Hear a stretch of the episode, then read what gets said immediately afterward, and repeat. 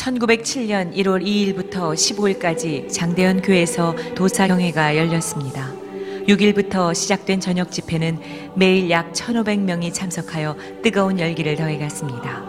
그러다 마지막 이틀 동안 놀라운 영적 대각성 운동이 폭발했습니다. 바로 14일 저녁 성령에 사로잡힌 길선주 장로는 설교 대신에 자신의 죄를 고백했습니다. 그는 장로였었고 신학생이었지만 철저하게 하나님 앞에 회개하는 과정을 겪지 못했었습니다.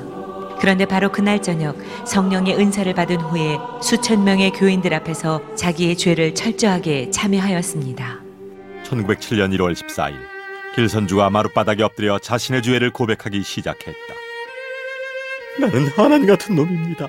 친구가 죽어가며 아내 대신 재산을 정리해달라고 맡긴 돈을 제 마음대로 가로챘습니다. 주여, 저 같은 놈도 용서해 주실 수 있습니까? 하나님, 제 추악한 죄를 깨끗하게 하여 주옵소서. 길선주 장로의 회개가 있은 후 성도들도 자신의 죄를 하나하나 고백하기 시작했습니다. 병들어 아파하는 마누라를 보면서 매일 술만 마시고 빨리 죽어버리라고 저주했습니다. 주여, 용서하소서. 하나님, 저는 제 욕심 때문에 첩을 둘이나 두고 아이들과 마누라 생각은 전혀 하지도 않았습니다. 하나님이 싫어하시는 일을 일삼았습니다. 용서해 주소서. 하나님, 성교사님의 돈을 14전이나 훔쳤습니다. 절 용서해 주세요. 예배당은 성령의 강력한 임재와 통회의 역사로 가득 찼습니다. 그중 600명의 사람들은 다음 날 새벽 2, 3시까지 밤새도록 가슴을 치며 자기 죄를 회개하느라 아우성을 쳤습니다.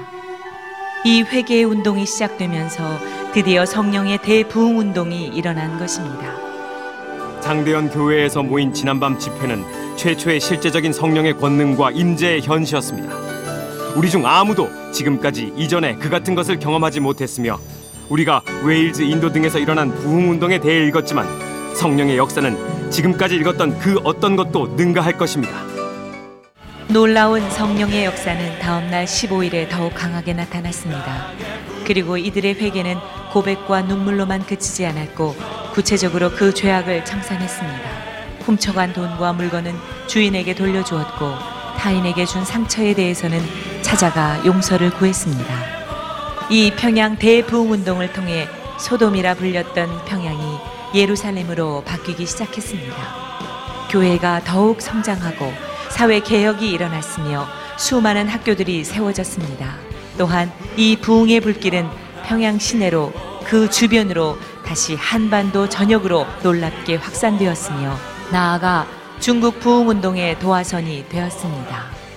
100여 년 전 한 사람의 진심 어린 회개가 작은 불꽃이 되어 평양 대부흥의 불을 지폈듯이 오늘 바로 내가 바로 우리가 작은 불꽃이 되기를 소원합니다. 이 불꽃들이 모여 이곳에 놀라운 성령의 불이 활활 타오르기를 간절히 기도합니다.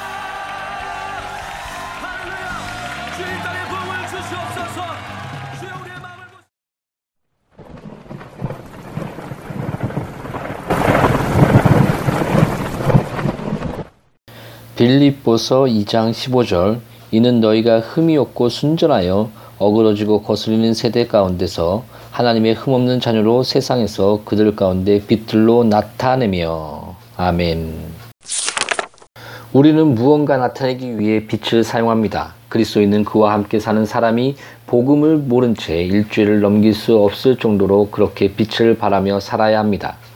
그의 대화는 주변에 있는 모든 사람이 그가 누구의 것이며 누구를 섬기고 있는지 분명히 알 수 있을 만큼 성도다워야 합니다. 그의 매일매일의 행동 속에서 예수님의 모습이 나타나야 합니다. 빛은 또 인도하기 위해 있는 것입니다. 우리는 흑암 가운데 있는 주변 사람들을 도와주어야 합니다. 그들에게 생명의 말씀을 제시해 주어야 합니다. 죄인들에게는 구주를 지적해 주고 고나고 지친 영혼들에게는 하나님의 안식처를 지적해 주어야 합니다. 사람들이 성경을 읽어도 이해하지 못할 때가 있습니다. 따라서 언제든지 빌리처럼 하나님의 말씀의 뜻을 알고자 하는 사람에게 구원의 도와 경건한 생명을 가르쳐 줄 준비가 되어 있어야 합니다. 빛은 또 경고에 사용됩니다. 우리는 암초와 모래톱 위에 등대를 세워야 합니다. 우리 성도들은 이 세상 도처에 거짓 빛들이 많이 있다는 것, 그래서 다른 빛이 반드시 필요하다는 것, 이 두 가지 사실을 알아야 합니다. 배를 난파시키는 사단의 하수인들이 항상 경건치 못한 사람들을 유혹하여 쾌락이라는 미명 아래 죄를 짓게 만들려고 도처에 깔려 있습니다. 도처에서 그릇된 빛을 들어 올립니다. 따라서 우리는 위험한 암초마다 참빛을 세워 모든 죄를 지적해내고 그 죄가 우리를 어디로 인도하는지 말해 주어야 합니다. 이처럼 이 세상에서 빛을 바람으로써 모든 사람의 피에 대해 깨끗해야 합니다. 빛은 또 아주 기분 좋은 영향을 미칩니다. 그리스도인들도 그래야 합니다. 성도는 그 입술로 늘 친절한 말을 하며 그 마음이 늘 동정심으로 가득 차 있는 위로자가 되어야 합니다. 가는 곳마다 햇빛을 갖고 다니며 주변에 행복을 퍼뜨려야 합니다.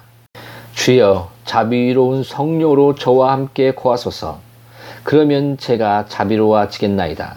주여 남에게 도움이 되고 치료가 되는 말을 함으로써 제 안에 계신 주의 생명을 나타내며 담대하고 온유한 행동으로 내 구주 되신 그리스도를 위해 말할 수 있게 하소서. 아멘.